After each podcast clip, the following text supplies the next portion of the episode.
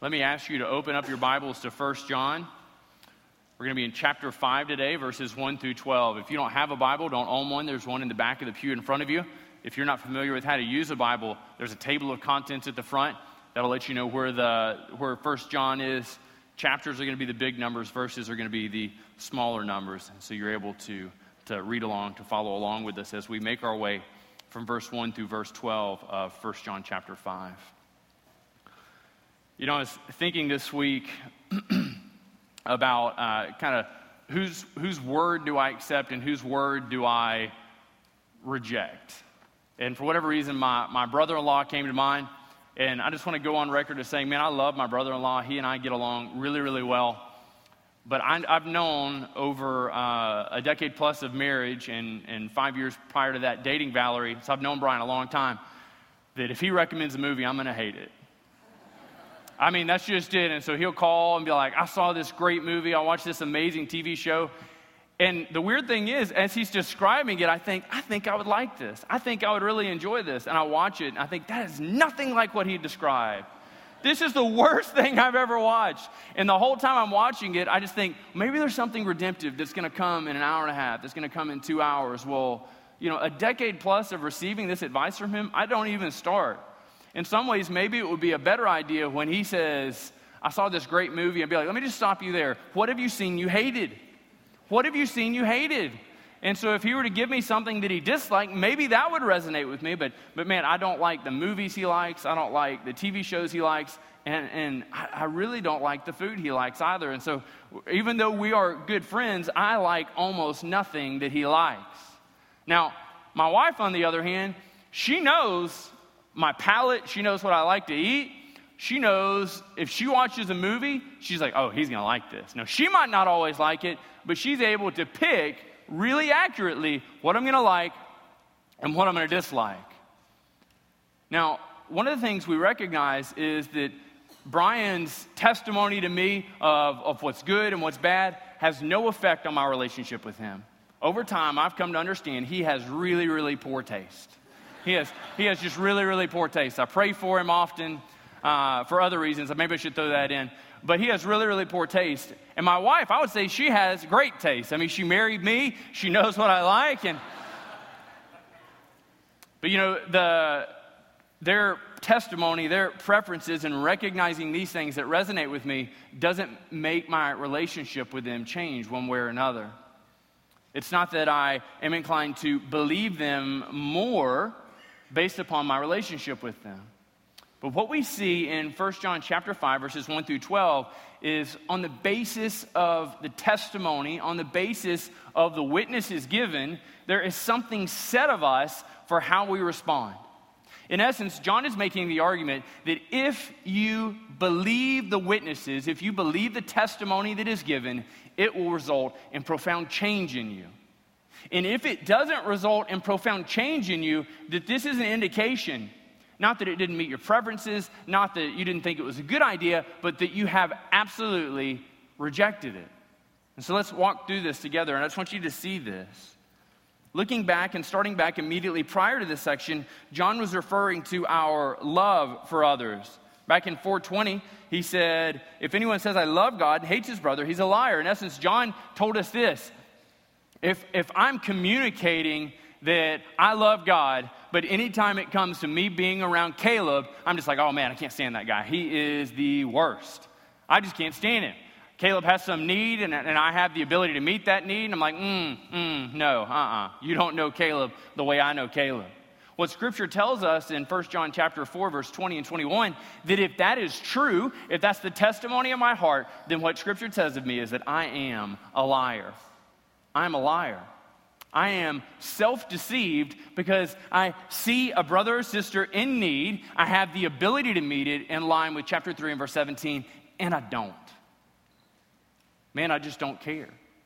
And so we come into this passage knowing that something about our love should be visited upon our brothers and sisters in Christ. Now, as he opens up verse 1 of this, he's moved past love and he says, now something about what we think, something about what we believe should have impact on our brothers and sisters in Christ. So he says, all the believing ones, all the ones who believe that Jesus is the Christ, have been born of God. And so I have news for you today. If, if you would say that you believe that Jesus Christ came, that he lived a perfectly sinless life, that he died, for your sins in your place, and that he rose again on the third day, if you would say, and this is the testimony of your heart, and that you are believing upon him for salvation, that you are believing upon him that, that he has removed the guilt, the stain of sin from you, and you're trusting in Jesus and not trusting in yourself, then scripture would say to you, you have been born again. Now, Jesus has a much longer conversation with a man named Nicodemus in John chapter 3, and I would encourage you to go read that about what it means to be born again. But simply put, we recognize that you and I were lost, separated from God because of sin. Because of the sin in our lives and because of all of humanity's sin. We were lost, we were separated from God because of sin. But it is this basis of union with God which causes us to be born again. And so we are not causing ourselves to be born again. We are not causing ourselves to be made alive, but God's radical supernatural intervention in our lives has made us to be born again. Amen? And, and one of the characteristics, the markers of being born again, is believing that Jesus is the Christ. And he camps on that. He says, You believe this, you've been born again. Now look, he says, Everyone who loves the Father loves whoever has been born of him. And so we think about it in terms of this. Most of us, if you're to think about somebody you don't like, you don't struggle with that, right? So you can think of somebody you don't like. Think about that person. Think about that person. Think about somebody you don't like. Don't point at them, Sebastian. But think about this person you don't like. Now, this idea is thinking about the person you don't like, you can think, man, I could get over this. I could get over this hump. They have radical morning breath that seems to stay with them all day long. I can get over that. I just won't stand so close. Don't stand so close to me, right? And so we can we can move past that. We can think about other things. I don't like this, I don't like that opinion. And so we can do that on the one or two persons can alter my life, I can change my circumstances. I don't have to be involved or invested in that person's life. Now, what John does is he comes in and he blows that thing wide open. He says, Whoever has been born again is a person worthy and deserving of your love. Everyone who loves the Father loves whoever has been made born of him. There's an indiscriminate love that should reside within the heart of a Christian. Do you see that? This is indiscriminate love that should reside inside our heart that is desiring to find itself being met out in application on those that need our love. Whosoever.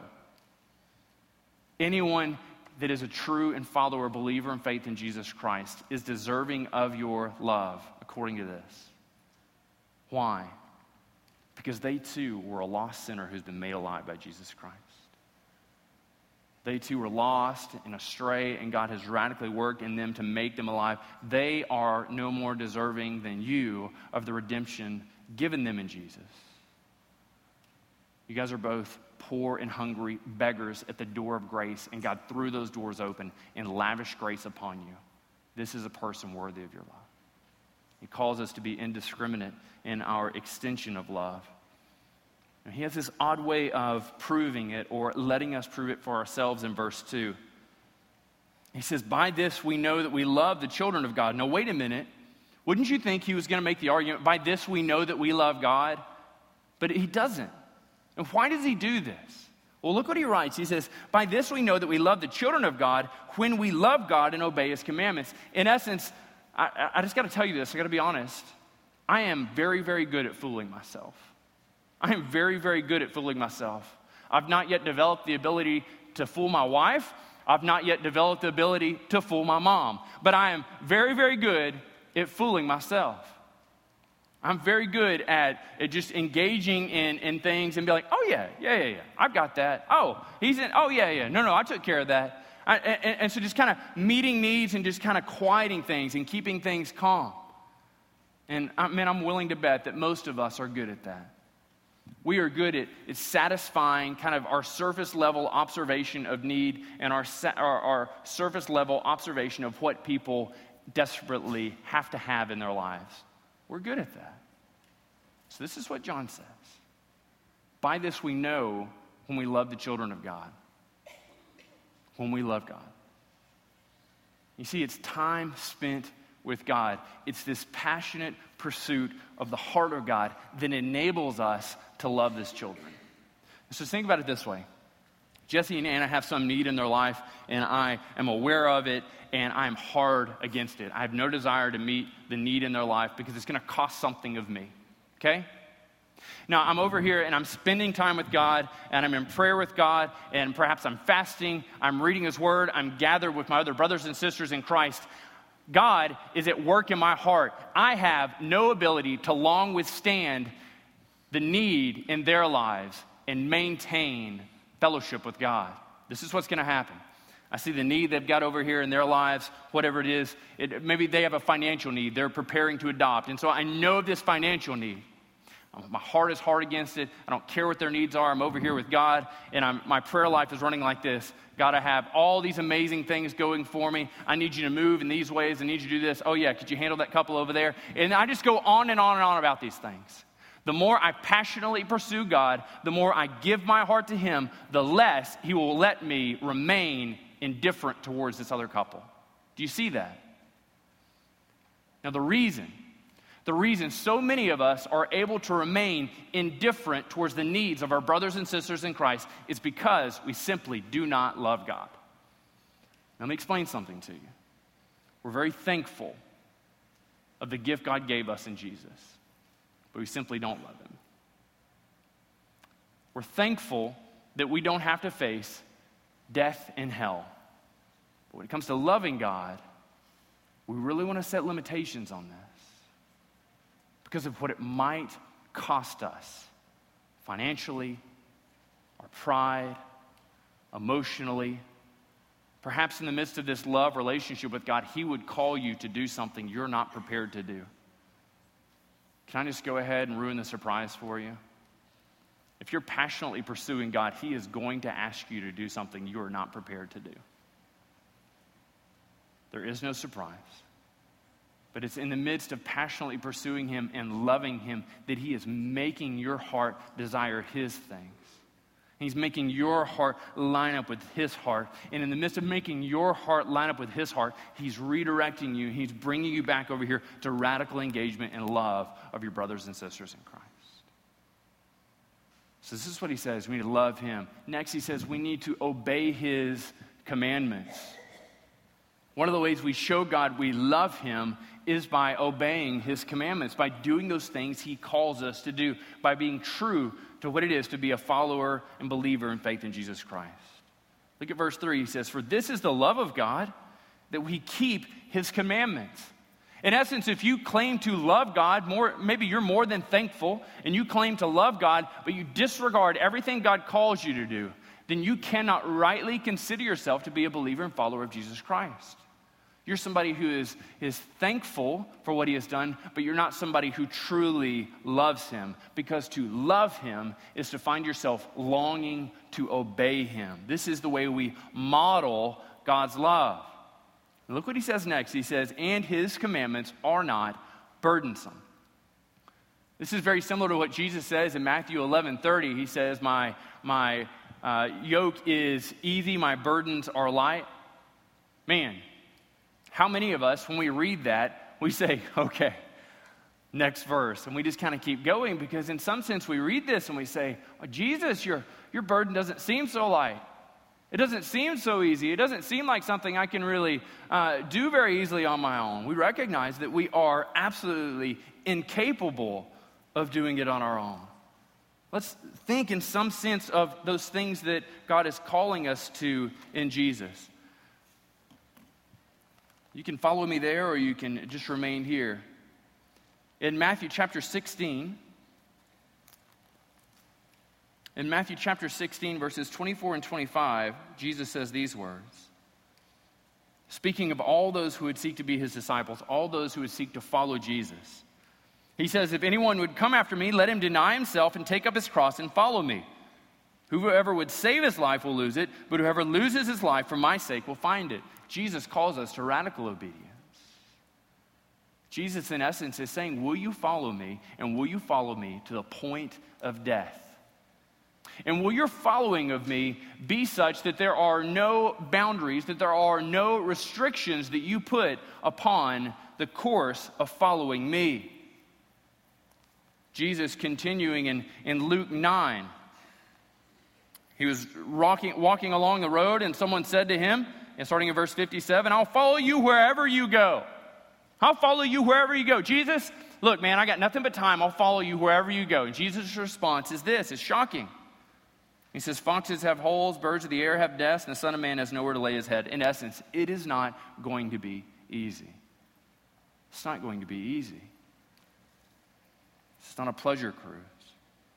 To another, Jesus actually instigates. He says, Follow me. And the man says, Lord, first let me go and bury my father. And Jesus responds, Let leave the dead to bury their own. But as for you, go and proclaim the kingdom of God. Lastly, another says, I will follow you, Lord, but first let me bid farewell to those at my home. And Jesus says, No one who puts his hand to the plow and looks back is fit for the kingdom of God. See, most of us, our idea of following the commandment of Jesus really kind of resides in this idea of the golden rule or some various articulation of it found in Matthew 7 12 and elsewhere. The idea of, man, I just need to treat others how I want to be treated. I just need to treat others how I want to be treated. But the actual application of this is incredibly difficult. Most of us desire to be loved, we desire to have our needs met. Following Jesus, in some sense, is, is looking at our needs and saying no to our needs and yes to the needs of others. It's incredibly difficult in some sense to apply the golden rule, but look at the way Jesus intensifies it in Matthew chapter 5. Matthew chapter 5 and verse 43 and 44, Jesus says this You've heard it said, you shall love your neighbor and hate your enemy. Right? Love your neighbor, hate your enemy. But this I say to you love your enemies and pray for those who persecute you, so that you may be sons of the Father who's in heaven. In some sense, it seems that Jesus is allowing our relationship with Him to rest on our engagement of those who would seek to do us harm. But yet he comes into this and he says, His commandments are not burdensome. They're not burdensome. Can I tell you this? If you seek to do these things in your own power, they are going to be awful. If you seek to do these things in your own power, they are going to be terrible, miserable, awful, and poorly executed. If I hate Peter, I can't stand him. Don't, want, don't look at me. If I don't want to look at him, don't want him looking at me, and, and, and I read these words of Jesus and I say, fine, I'm going to go love this brother over here. One, I'm going to make him awkward because I'm shouting at him, right? I'm going to make him feel awkward because I'm shouting at him. But two, I will not long be able to maintain any right relationship with him because I'm doing it only in my own strength. The Christian, following Jesus, correctly only ever follows Jesus in the power of his Spirit. The Christian following Jesus correctly only ever does it in the power of his Spirit. Time spent with God changes our hearts, makes our hearts long for the things that his heart longs for. Time spent with God and the power of the Spirit lets us walk in these things and say to them, they are not burdensome. This is why you have a lost person come into your life. And they observe you and they watch you and they say, How do you put up with so much stuff? How do you tolerate all these things? How do you do these things? Your testimony is never, Well, over many years, this is what I've decided to do. I just count to 10 backwards in Portuguese until I'm calm again. Right? That's ridiculous. What we say to them, our testimony always to them, is only ever in the strength of the Spirit. This is how we do this. This is how we do this. In essence, it's this testimony that we are pathologically incapable of doing these things, and we are mandated to rest in the strength of the Spirit. Amen? Come on now. This is why so many of you are so poor at this. I'm giving you instruction, and I say, say amen. You're like, grumble, grumble, grumble. This means I got to hate awful people. That's what you wish I'd said. This means you have to love awful people. Amen? Goodness. Goodness. It is difficult. It is difficult. Can I tell you the degree to which we believe this? And prayerfully go before God and say, This is difficult. I don't want to do it. I know, sure as heck, I don't have the strength to do it. And so, God, this is my prayer before you. I'm going to humbly submit myself to you. I'm going to pray that you change my heart to make me desire these things. And this is what I'm also going to ask for you that you give me the strength in your spirit to walk out this truth. Outside of those things, there's no hope for us. Outside of those things, we are no different than someone merely seeking to be kind. Our kindness flows from our relationship with God through the power of His Holy Spirit, not our degree to which we are able to be affable, likable, or lovable. Says, Everyone been, who's born of God has overcome the world, and this is the victory that has overcome the world. Our faith, we have an overcoming faith because of our relationship with God. We have an overcoming faith according to verse 5 because it is met in union with our belief and faith in Jesus Christ, the Son of God. And look what he goes on to say. He has this radical thing that he ties our faith to the testimony, to the witness of Jesus' ministry and the Holy Spirit at work within inside of us. He ties our faith to the ministry, the testimony of these things. Verse 6, he says, This is he who came by the water and the blood. Jesus Christ, not by the water only, but by the water and the blood.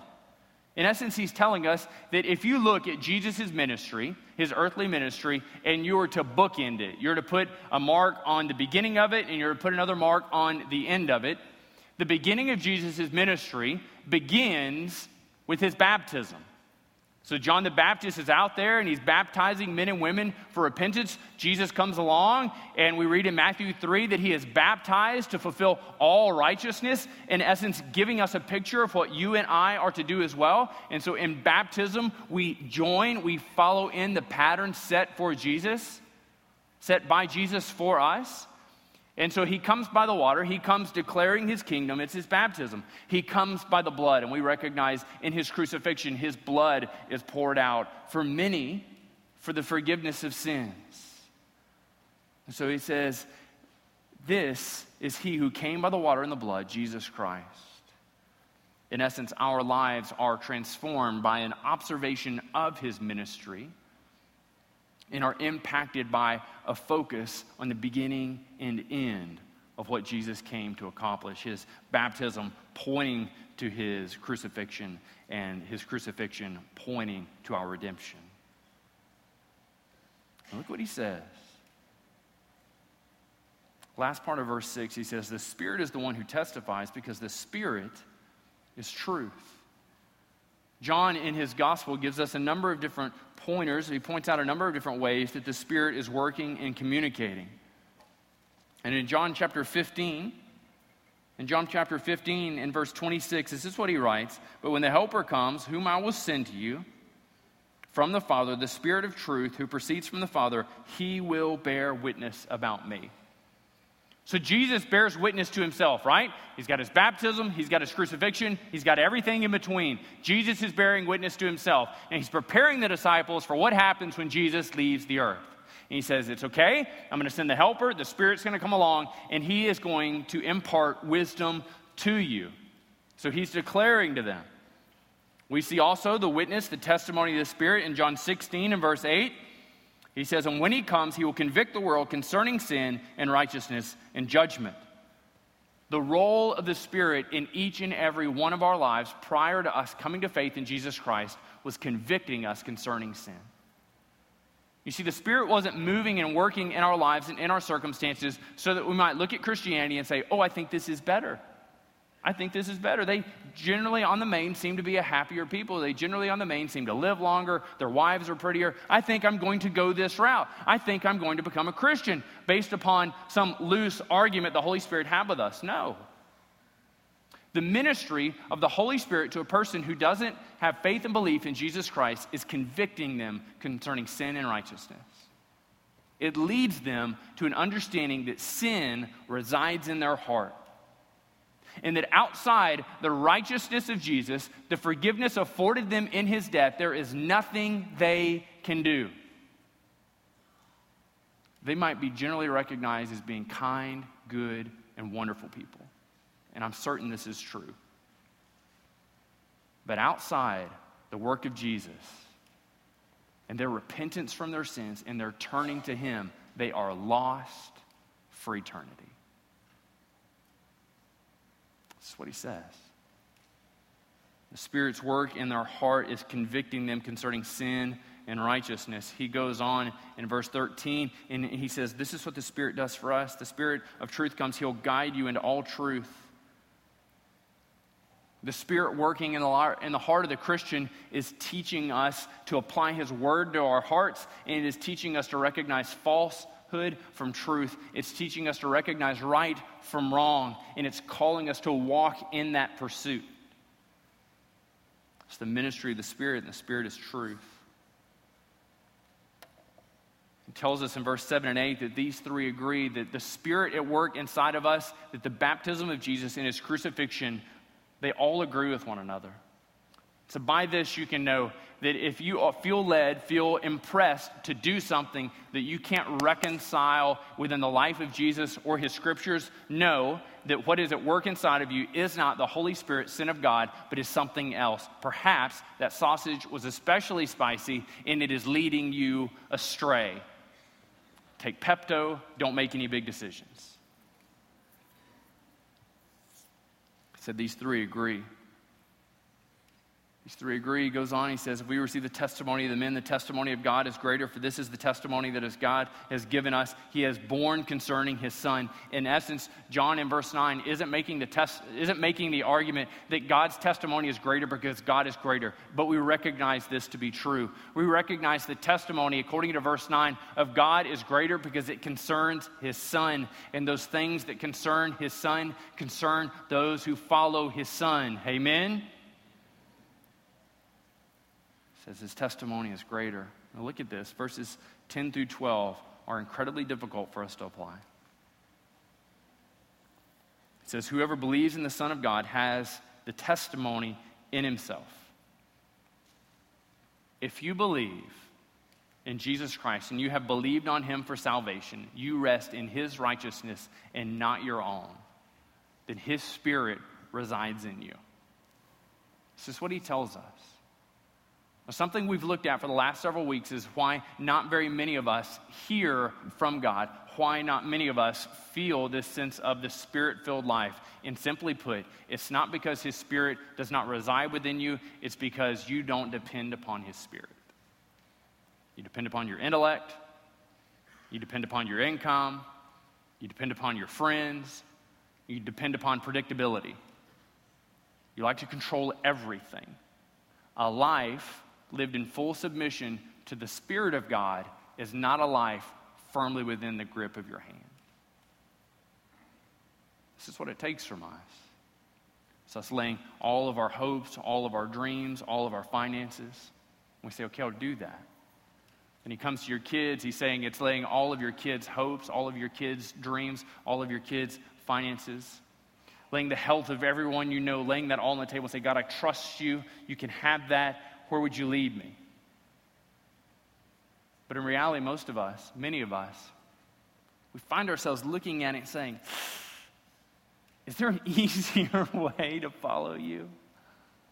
Because I got to be really honest, like I've got a good thing going over here, and, and this is okay. And, and I, the reason I don't pray about it is, is not because I, I don't trust you and that you'll come in and you'll ruin everything, but it's just because it's okay, and these people over here really need you more. So I'm just, I'm just going to stay over here and I'm just going to continue to be okay. Many of us have become convinced that being okay is fine. We have an okay relationship with God. We have a satisfactory relationship with God. There is no such thing as an okay or a satisfactory relationship with God. He calls each and every one of us to submit all that we are to Him and to each and every day, in every moment, be fully dependent upon Him. There is no easier version of this. There is no beginner role or place in this.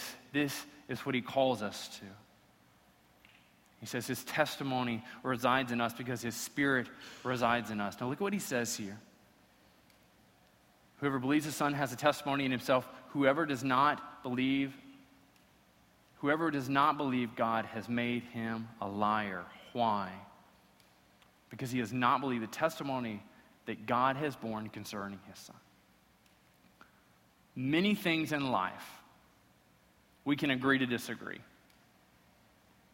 My brother in law calls me. He says, Man, I just had this amazing sushi. You're going to like this. I know he's wrong. Why do I know that? Because there is no kind of sushi I like. Fish should be fried, it should have hush puppies as a side, right? It should not be raw, it should never be cold. Thank you. Thank you. All right, we're done. Let's go. should have closed with that. Yuck. But man, we can, we can agree to disagree. He calls me, he says, I saw this movie. I'm just thinking, get it over with. This is going to be awful. We can agree to disagree. Like me saying, Brian, man, look, I've known you a long time, and you have never been right about a movie outside of something that just everybody else agrees upon the world over. Like if you were to call and say, Matt, Braveheart's a really good movie, I'd be like, everybody knows that. Everybody knows that. This is not something new for you. This is not something new or novel. But if you were to call and be like, I just went to the movie theater and I saw this movie and it was awesome, I know he's wrong. I don't need to spend 750 for my ticket. I, can, I don't need to go to Rotten Tomatoes. I don't need to do anything else. I know he's wrong. But the degree to which he's wrong doesn't change my relationship with him. The same is not true with God. The same is not true with God. Some of you sitting out there, you believe God is wrong. This is what he says Whoever does not believe God has made him a liar. See, back in chapter 4, we were the liar.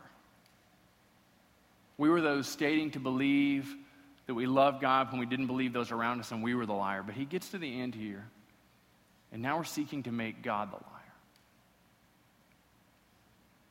There is no middle road to salvation, to faith, to a relationship with Jesus Christ. You either believe him and come to faith and rest and trust in the salvation afforded you in the sacrificial death of Jesus, or you disbelieve him. And he to you is a liar. And it's all predicated, it all rests upon what you believe, the testimony of God concerning his son, Jesus Christ.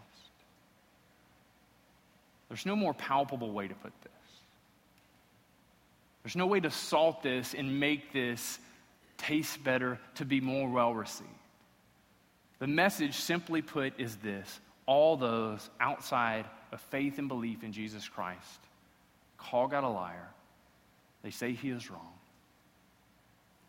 And that outside of that changing, their ultimate destiny and destination is forever to be separated by, from God by spending an eternity in hell. This is difficult. And I've got friends, I've got family who don't believe. And anytime you read this, it never engenders, it never creates in us a sense of overwhelming pride and, yes, I'm in. Oh, I'm so overjoyed. Like, I'm a part of this. I'm not calling God a liar. Each and every time we read this, it should absolutely break our hearts. Because there are lost men and women who don't believe.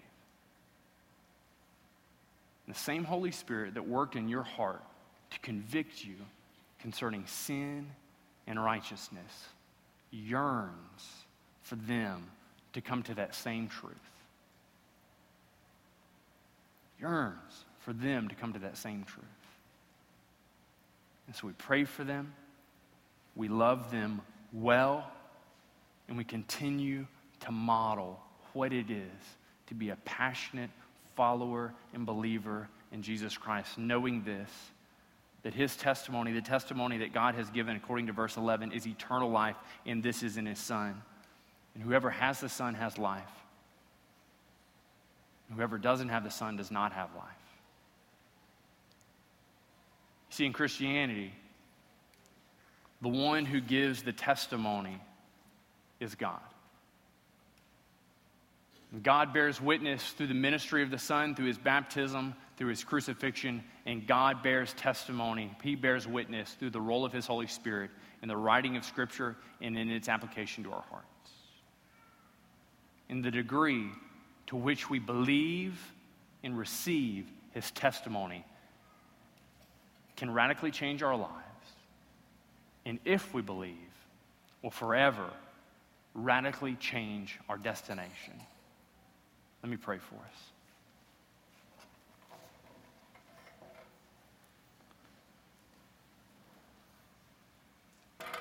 Father, I thank, thank you that it is the testimony that you have shared concerning your Son in which we might have eternal life. God, you don't look for us to be good. You don't look for us to be perfect.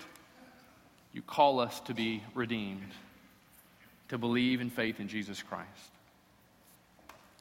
So, God, this morning I want to pray for the believer that you would lead them to walk in the reality of that. They have received your grace, your spirit is at work inside them. You are calling them to faithfulness. And when they stumble, when they fall, when they mess up, they are not chastised, but they are bidden to continue to walk, to continue to trust to try again, and they're walking in grace received. And Father, I pray that they would seek to love you and to obey your commandments and to love those around them as somebody who's captivated by your love and who is submitted to your spirit. Father, too, we pray for those who have yet to submit themselves to you. For whatever reason for whatever excuse they have in their minds and in their hearts and reservations. Spirit, would you convict them concerning sin and righteousness? God, would you woo them with your love? God, would you equip those of us in this room that are close to them to walk in strength, to walk in grace, to walk in your love? You call us each and every one to repent, Father. And I pray that you would give your morning, give your grace this morning to those who need to repent of their sins and turn to Jesus. We pray these things in his name. Amen. Amen.